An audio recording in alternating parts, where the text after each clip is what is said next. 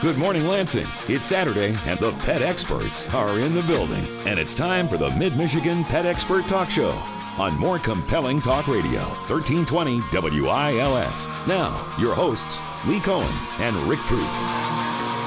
Welcome, pet keepers, to this week's Mid Michigan Pet Expert Talk Show. I'm your host, Lee Cohen, here with my co host, the pet expert back in town, Mr. Rick Preuss. Good morning, Rick. It's nice to see you, Lee. I, I missed your birthday while I was gone. You did, and I'm another year older or another year closer to back down the other side of the hill, Yeah. as it Yeah. frequently feels. Yeah. But uh, we're glad to have you back because last week you were at the big Global Pet Expo down in Orlando, and we broadcast live from there. And what an interesting show! We got a lot of feedback about it, and some very positive feedback. People really enjoyed the topics. Yeah, it's a uh, it's like imagine an endless number of football fields. It seems like a tiresome amount of square footage for which there's actually no chance that you can spend three days. And if you actually want to focus each booth and at least find anything out about them, uh, you can't do it in the three days that they give you. So we kind of div- divided and conquered. You know, I spent almost all of my time with fish related stuff, and I did a little bit of uh, reptile oriented stuff, just learning what's out there, while my wife pretty much scoured everything with birds. Right. And actually, those those three are kind of the minority. The majority is dog and cat, and that was that was Kerbey and, and Margie's uh, uh, goal is to go around to all the booths and get ideas and and such. Uh, it's it was uh, quite the show. Well, it seems like there are always so many interesting uh, topics that are there. You really get an insight into the future of what's going on because you've got people who are testing products throughout the world and hmm. they might be available in a select market here or a select market there much like you guys carry a lot of products that are Michigan made and they're sold here and you don't find them anywhere else.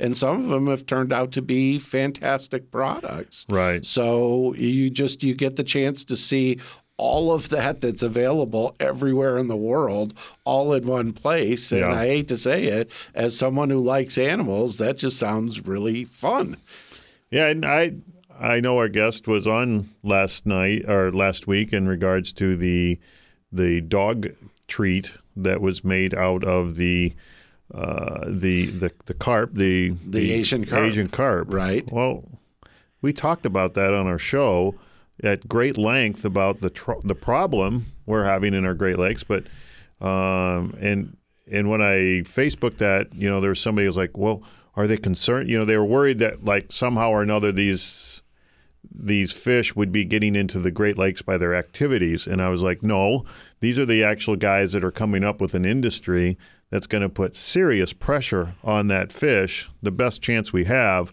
because." Nature's not going to solve our problems because they've it's already disrupted the entire ecosystem, and so mm-hmm. unless man-made pressures go against that particular fish, you know, we're in for the long haul of some pretty serious, de- you know, destruction. So that was kind of cool. And no, that, it was you very know, cool because essentially the message I got was that either our palates in America are going to have to change to where we're going to eat those fish, which we don't seem to be doing right now, or we're going to have to rely on the fact that, boy, dogs and cats like to eat and they like to eat a lot.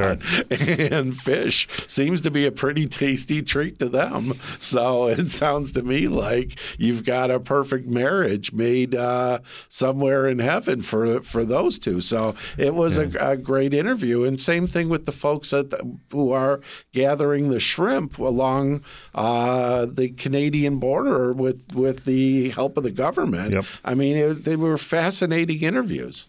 Yeah, and those shrimp should not be in there. You know, it, it's it's a unwanted shrimp for which is just totally owned the lake, and so it's an endless resource of something. And as they pull it out, they're actually providing benefit. Right. Well, there's lots of other stuff. And uh, one of these days, I'm going to ask you to go through and really take me through. Now, tell me about the really cool stuff that you saw that you think is going to be big down the road. Because the truth is, I'll guarantee you've seen a couple of ideas that three years from now, when you look back, are going to be in fruition and they're going to be hot sellers. And we're going to be curious about about them, but I don't want to put you on the spot now because we've got a great show planned for today. You know, holistic uh, veterinary care and the whole concept of alternative therapies is something that I know you found fascinating, as have I. And we've got Dr. Cotter and Dr. Steele coming in from Caring Animal Hospital to talk about it. You're good with holistic, aren't you, Rick? Well, I I don't know how good I am with holistic. I think I think we can always learn a little bit more. I wouldn't mind a little acupuncture right now to make my back feel a little better. So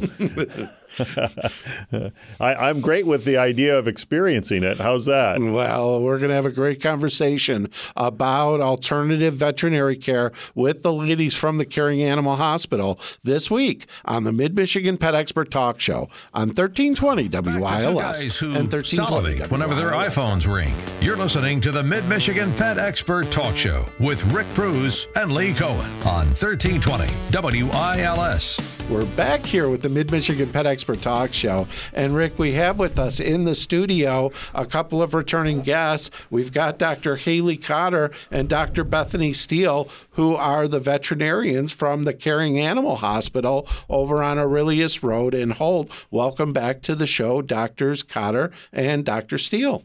Hi, Lee. Hi, Rick. Thanks so much for having us again. Oh, it's our pleasure to have you guys. The reason we wanted to have you is because we have not talked about holistic veterinary care or alternative therapies in the longest time. A few years back, for whatever reason, I feel like we went on a trip, Rick and I, for about a month where we spent time talking quite a bit about holistic veterinary care.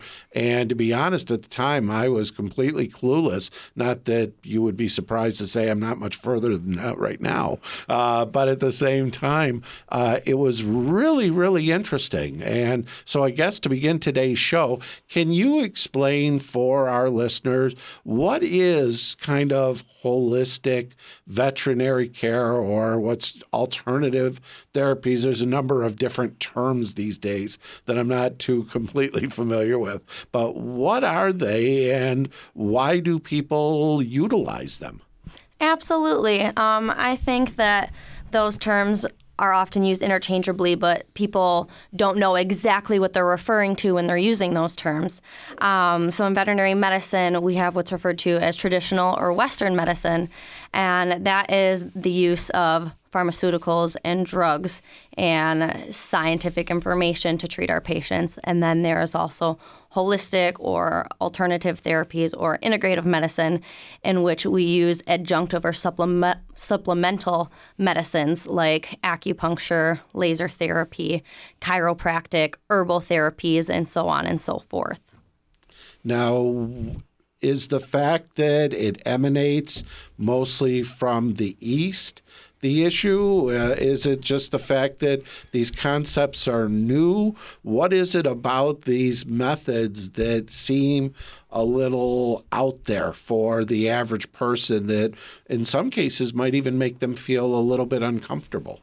I think a lot of these things um, originate from the East. I mean, that whole civilization was established well before us here in the North American and South American territories. And so we get a lot of our traditions, medicine, and otherwise from that type of culture.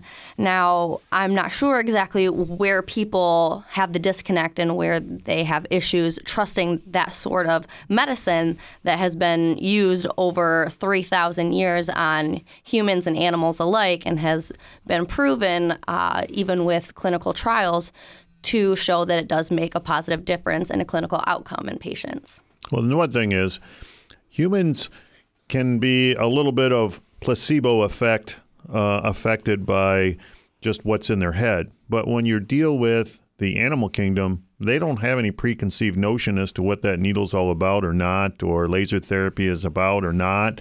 So you have like the perfect opportunity if we want to build confidence and understanding to find out whether or not that limp goes away or the dog acts differently. It's not going to be fooled by the placebo effect. So what have you what has been your witness and what what gets you excited about talking about this because um, I think being on the right there at the uh, the curbside of all the activities, you've got to have some stories to tell.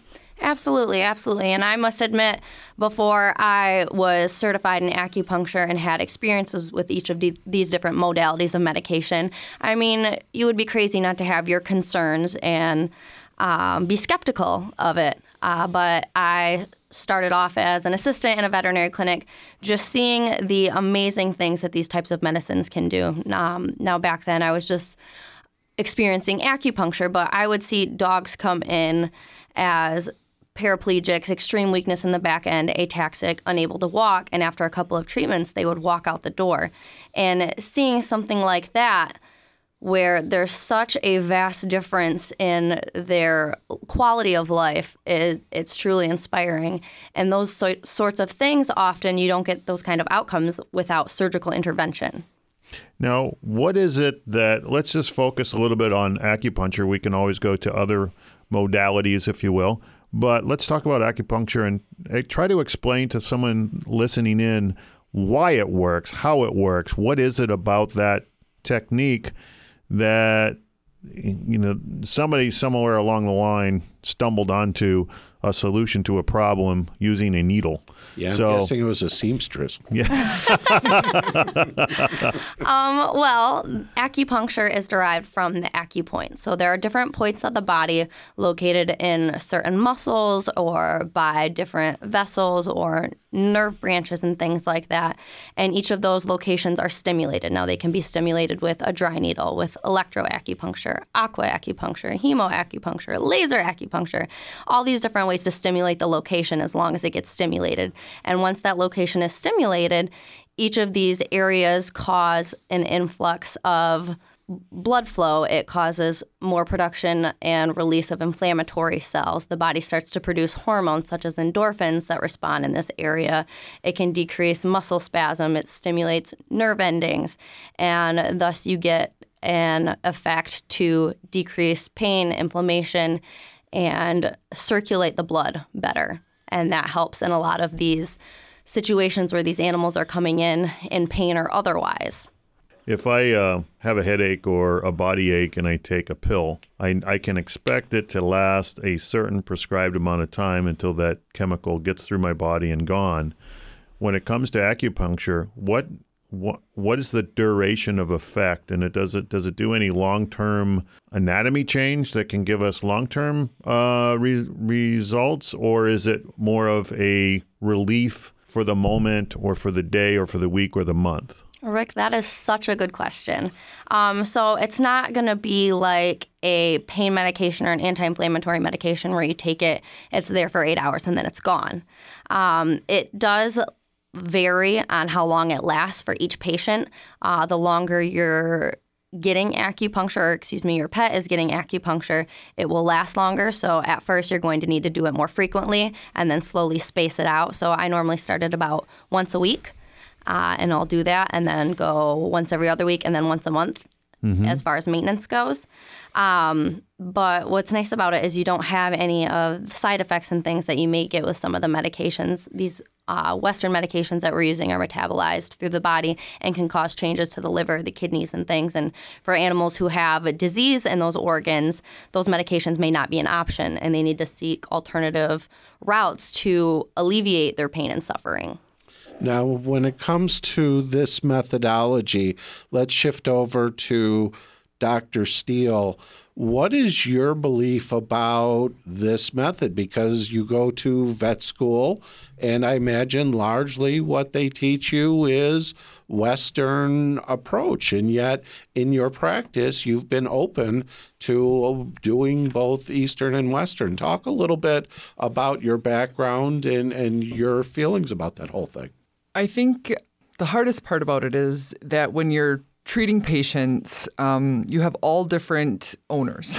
And owners sometimes don't want the type of care that you learn in medical school. They want the type of care that they've done research on that's worked for them. And so, um, what you've learned is is that, especially through studies where they've proven that these um, Eastern types of medicine work, is that um, you can offer uh, all of these together and still get um, the type of care that you want for every patient. And when you do that, clients are happier, animals are happier, animals are healthier, and um, and you have more options uh, to provide the type of care, the really high standard of care that I think that most clients are looking for with their patients. And um, you can use less of you can use them in conjunction or separately, and um, you can use less of a lot of the medicines that can cause the side effects. So, Dr. Steele, you've got a society of other veterinarians that make up this idea of what makes responsible veterinarian care. What has the ethos and the thought process been within your community, let's say 10 years, 15 years back and today? Has that changed? Is it more embraced? Or is, or is there still a lot of holdouts as to how much we should be supporting alternative therapies and holistic approaches?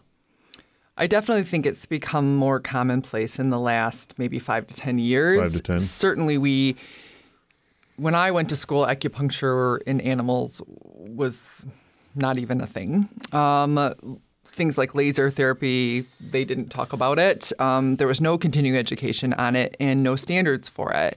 Um, as we are um, getting into uh, people just understanding the care, their own care, let alone their pets' care more, and know that there are other options and modalities. It's becoming more commonplace in human medicine as well. Uh, we now know that um, definitely these things, uh, these types of um, Eastern, um, as we like to call it, medicine works, and um, and it's a good option. Well, it's funny you say that because I was going to ask you the question: Is animal care? leading human care or is human care leading animal care? Because it's interesting. I've seen people seeming to be more willing to look at holistic approaches with their pets, and then they're frankly saying, Oh, it seems to be working great for them. Maybe I should do the same thing. And I use raw foods occasionally as an example. I've seen people who have gone to eating sushi and things like that all the time because they're like, wow, you know, my animal thrives under that type of thing. And I do too is which who's leading who? In um, laser therapy, the um, man that developed laser therapy is a veterinarian uh, okay. uh, down in Florida, and he's the one that's doing many of the studies on it. Um, so, in that particular um, type of medicine, certainly uh, veterinary medicine uh, is leading the way. Um, but we have to remember that a lot of these modalities have been along, around longer than mm-hmm. the type of traditional medicine that we think of. And yeah. so, um, in the long run, this is kind of more of a resurgence of past types of medicine. Yeah, kind of rediscovery. Yes. And, you know, I think a lot of the Native um, Americans in the United States, in the the type of um, they used medicines from you know from the environment, and that's how they protected their um, their people and their tribes. And we you know we're going back to a lot of that now. Right. Um, I mean, there are some really interesting things about microbiomes that are um, coming out now, which is the bacteria in our own body and why some people don't develop cancer and some do, and they believe it has to do a lot with the bacteria that's our in our system and uh, why some people are healthier than others. And there's a ton of research on that, both in human and animal medicine now. Hmm. And I think it's going to be the wave of the future. Um, and it has a lot to do with what you eat, how well you take care of yourself. Uh, all of the, you know, how well you're aligned, um, all of those things make a huge well, well, difference. Will there be some, like, a, not, do you imagine some inoculation? Like, is it just that I don't have exposure to those bacteria? Or is it just that I'm not culturing the bacteria that need to be cultured if I'm creating a difficult situation? Correct. It's it has a lot to do with what you eat. Right, Uh, right. So, uh, what your microbiome or what the bacteria is inside of your intestinal tract, sup- or your mouth, let's say, like why does one animal have uh, a terrible mouth and another doesn't? Well, it has to do with the bacteria in that mouth. Same for people.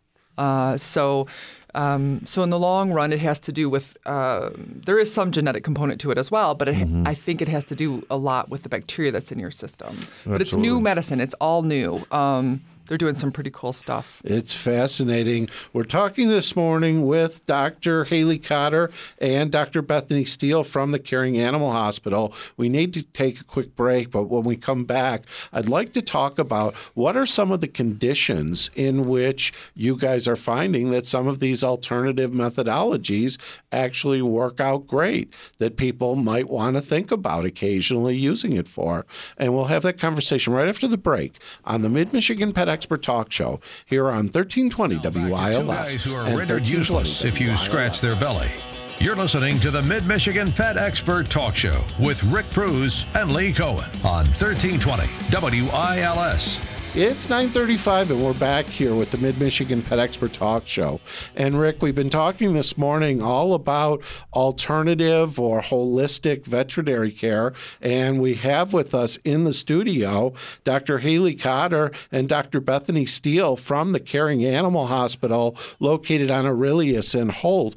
And before the break, I had kind of teased where I wanted to go with this segment. If I have an animal, what kind of ailments or situations that my animal is going through would you recommend that one of these alternative treatments might be the best way to go? Give me give me some ideas. So I would say predominantly we see a lot of pain and inflammatory cases. So for acupuncture, what I'm seeing most of the time is going to be intervertebral disc disease. It's um, when the discs between the vertebral bodies and a dog's back herniates into the spinal canal and causes pain and uh, paresis. Now, that's most common in our wiener dogs or dachshunds. And um, like I was saying earlier, I have really, really good success with those. You have them come in with an inability to walk, and after a couple of treatments, they're able to decrease enough inflammation and gain enough of their strength back to be able to ambulate on their own. Um, other things that acupuncture and these other Eastern therapies are excellent for is um, any type of like osteoarthritis in the elbows, the hips, the knees. Um, we can do it for cancer, trauma of any sort, um, hit by car, post operatively, even, uh, big dog, little dog fights, any type of metabolic disorder, so liver and kidney disease, um, pancreatitis, Cushing's disease. Uh, cardiac diseases. So, if an animal is having issues with their heart, um, there are also acupuncture points to stimulate and modify behavior. There are certain calming points on uh, dogs and cats that we can utilize. Uh, we can help skin problems, GI problems, reproductive issues, even um, immune mediated things. And I mean, the list goes on and on. It's infinite. And when do you know you've got laser and then you've got acupuncture? Are there specific situations where one just is an obvious, like this is almost like left or right? Is it like an appropriate thing to do laser? It's an appropriate thing to do acupuncture? Or is there kind of like uh, uh, kind of could go either way?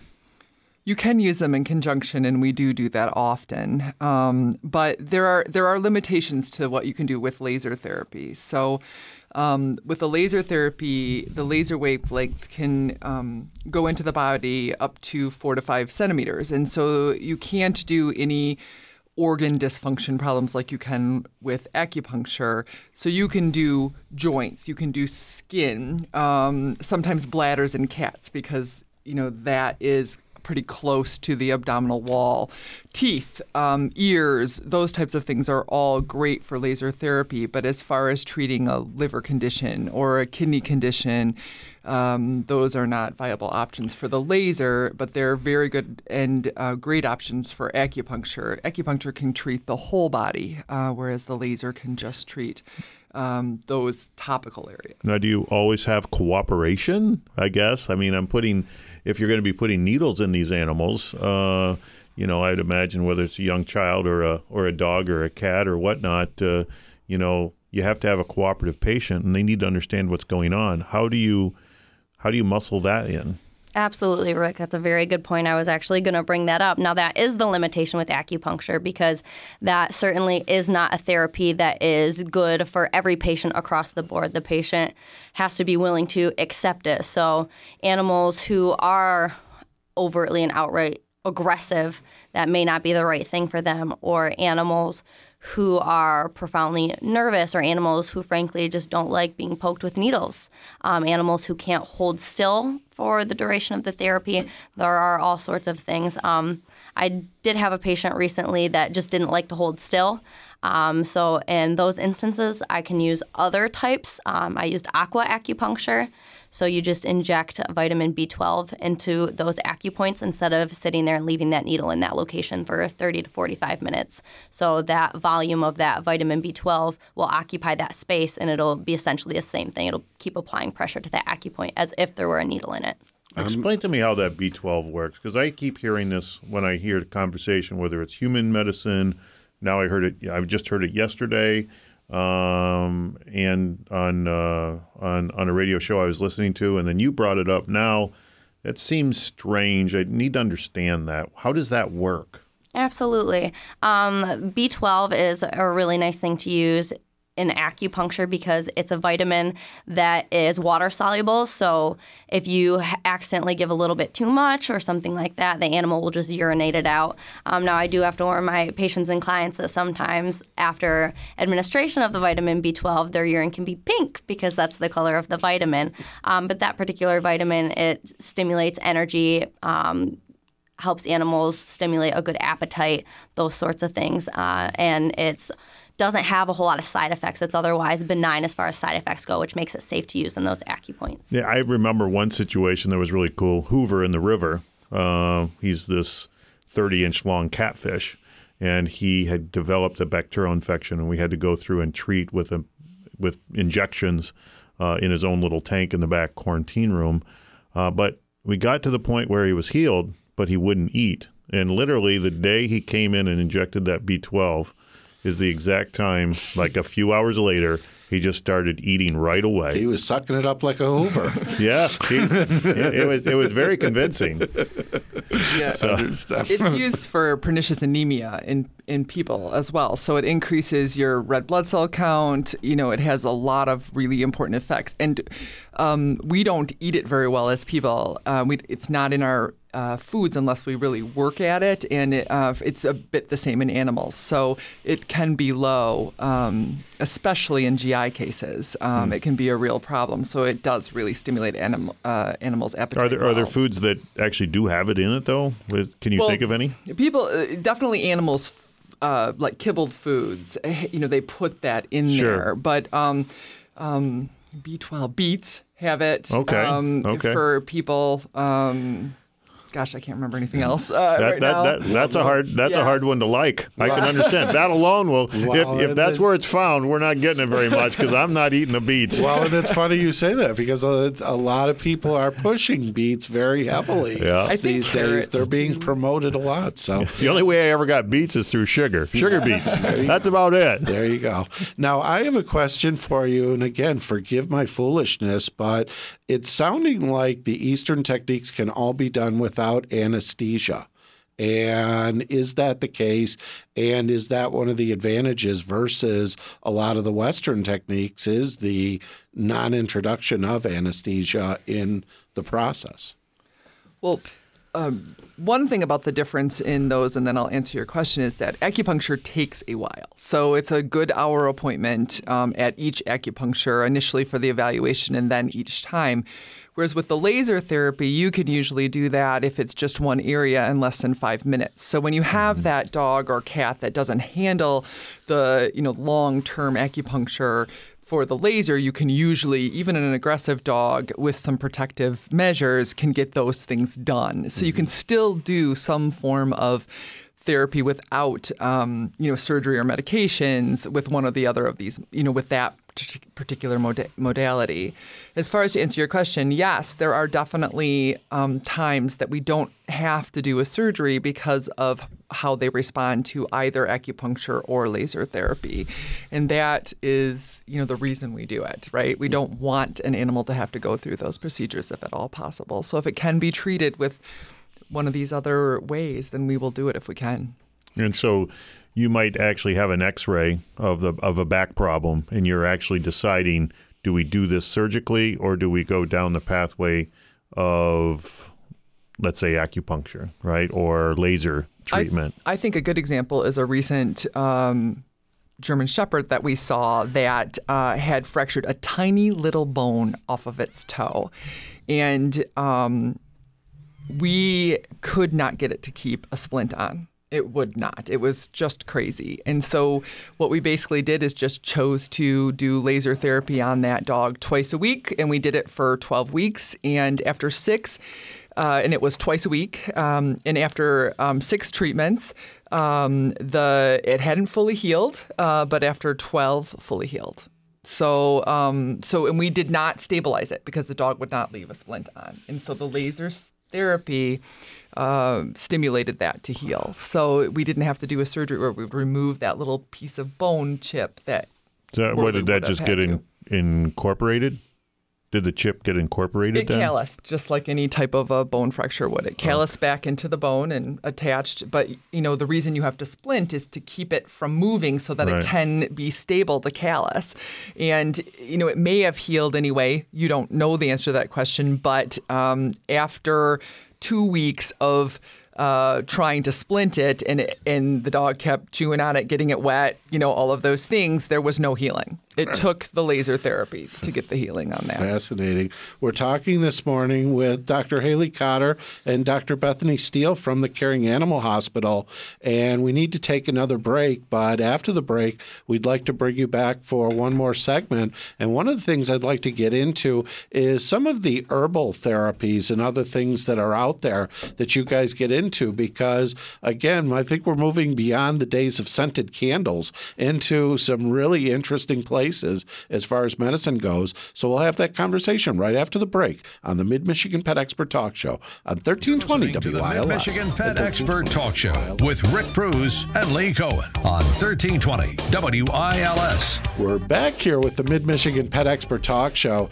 and we've been talking today all about alternative veterinary care methods and Eastern, or do you want to call it holistic? There's lots of different names, but we've got a couple of experts experts on the subject, Dr. Haley Cotter, as well as Dr. Bethany Steele from the Caring Animal Hospital located on Aurelius and Holt. And uh, Dr. Steele, let's begin with you. Uh, there are different kinds of laser therapies and techniques. Talk a little bit about what are some of the differences and what makes them different and what do they do differently, that kind of stuff. Well, there are two kinds of lasers that we use in therapy. Um, one is called a cold laser, which is less than five watts, um, and the other one is considered the therapy laser, um, and those can be any wattage. Um, but ours at our facility is at Caring Animal Hospital is less than is a 15 watt laser. So cold lasers um, are um, less stimulating to the um, mitochondria, which are the brains of the cell. They are um, less stimulating for inflammation so that they don't control that as well. And they are not as antibacterial as the type of lasers with the higher wattage are. Um, and how much watts or joules is another way um, that a patient gets is how um, is how that works on the body and how and on the cells for those types of lasers. So cold lasers, although have some effectiveness, are not as effective for the type of conditions that we treat in animals, um, and for that matter, in people. Uh, than the therapy lasers that we have, or the therapy laser that we have, the companion therapy laser at our veterinary hospital. And this is probably the same type of laser therapy that you hear about with athletes that have injuries and such. Yes. They use a combination of both, but yes, you know, if you if you went to let's say the Lions, um, their training facility, uh, and went into the locker room, they're going to have five probably therapy lasers that they treat their athletes with all the time, or let's say the uh, tigers. I mean that's how they keep their people healthy is to use these lasers and take inflammation away uh, before it becomes you know a long-term or a long-standing problem. So they use the these on uh, athletes joints all the time. Well, the one thing as Americans that we're comfortable with, I suppose, historically or familiar with, is the expense associated with whether it's Eastern or Western. Is this a is this uh, an expensive practice? Is this something that when they come in, they're going to kind of, is it fitting the same profile financially as if they were treated with Western medicines? Uh, what is the overall cost associated with doing something like this? So, uh, laser uh, cost per session can run anywhere from um, thirty to fifty dollars, um, okay. depending on how long um, we have to go. So we have one patient that we're doing four different areas. It's taking us 20 minutes to do the laser. That patient, it's $50 a session. Okay. Uh, if I'm doing just one area for five minutes, th- that is uh, $32 a session. So um, we do packages because most of the time you're doing, let's say, an osteoarthritis case, you need to do more than one. Mm-hmm. So therefore, if you buy five, you get the six free um, and so that also encourages people to continue coming in, um, which can happen that they don't sometimes. Um, and then um, if we're doing just one local area um, and it takes two minutes, that could cost maybe $25. Um, if I had a hot spot or where a patient wouldn't stop licking at its paw for and it had a big sore, you know, maybe we would only have to do that once or twice and that would be $25 a session. So it's pretty affordable. Now, is the tool sizably expensive? I mean, I'm not going to have one in my ba- bathroom, am I? Uh... No, uh, it is the type of therapy laser that I carry is um, quite expensive, um, twenty-five to thirty thousand dollars a unit. okay, well, I'll pay the thirty dollars.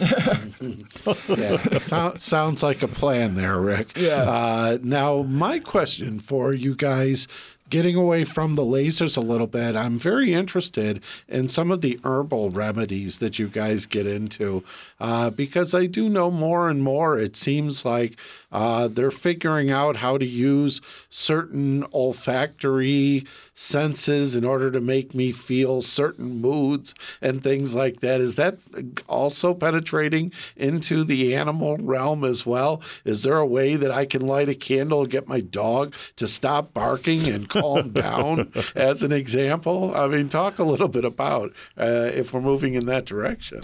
There are definitely um, some herbal remedies available for veterinary use.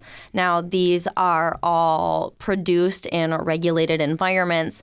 They have regulated amounts of each of these type of herbs combined. Um, the place I'm most familiar familiar with is the Jing Tang Herbal, which is the company that um, runs out of Florida the same gentleman who owns that also runs the acupuncture school that I went to in Florida. And he has a wide variety of herbals used for many, many different things. And each of his herbal concoctions are patented and unique. Um, and each has their own set of ingredients. So it's not just one plant or one herb in this. Uh, herbal remedy. It's a mixture of a bunch of them. He has them for um, liver stimulation. He has them for inflammation, for pain. He has them for um, stress and anxiety as far as behavior goes. And each of them has components in them to bear with me, but it can tonify the kidney or tonify the spleen or it can increase blood or increase chi or yin or yang and all of these types of things. And I know it's a little bit difficult to follow if you're not educated in the whole Eastern medicine realm, but that's what makes it unique. And if you understand it, you understand how these herbals work within the bodies of the patients we're using them in. Well, if it makes my animal feel better, I suppose that's what's important now. We've only got a couple of minutes left, but Dr. Steele, I would like to ask you one of the big areas where I have seen improvement, and I don't think it's Eastern, I think it's Western, is in the improvement in the foods that you guys are doing. I was saying during the break, I have a dog who has just been a piggy more than a doggy when it comes to how he eats. And all of a sudden, we have gotten him to lose weight on some of the veterinarian food that's available out there for losing weight. Talk about that as a remedy that people need to think about because nutrition makes a big difference. Yeah, specifically for weight loss, um, we have found both in humans and in animals that um, there are enzymes that fat makes that encourages your body to eat more, encourages your body to produce more fat, and then it just snowballs. And so there are now foods and animals that are out there that specifically other than calorie restriction, but specifically targets those enzymes to increase the ability for your pet to lose weight. I kind of want that food for myself at this point, but uh, I don't know if I'm going to eat the dog food. But uh, but anyway, I mean, there's some pretty amazing um, foods out there that you know, along with, you know, the other things that we already know, as I just said, calorie restriction, it now works on our specific parts of our body. And I think that's pretty amazing that they have that research that proves that, you know, if you've got that fat cat that you've been trying to lose weight, we now have foods that we can get that cat to lose weight. And um, one may not work. We can try a second kind because uh, sometimes they'll respond to an Atkins like diet, a high protein, low carbohydrate diet. I mean, it just depends on each specific animal, but we have all of those options now. We have ones for urinary health, for stones to prevent uh, the production of stones.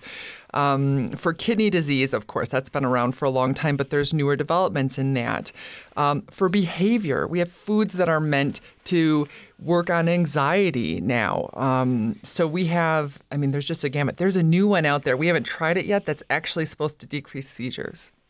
Um, that's hmm. pretty amazing stuff. Now, I don't know about the research on that one. I haven't looked at it, but mean, it, it's out there, so they have studies that prove it works. Well, I'm telling you now, the one that gets the dog to stop barking, especially at night, is absolutely the one that many of us out there would love to have. But I'm sorry to say we are out of time. But we'd like to thank you both for coming in. We've been talking this morning with Dr. Haley Cotter and Dr. Bethany Steele from the Caring Animal Hospital.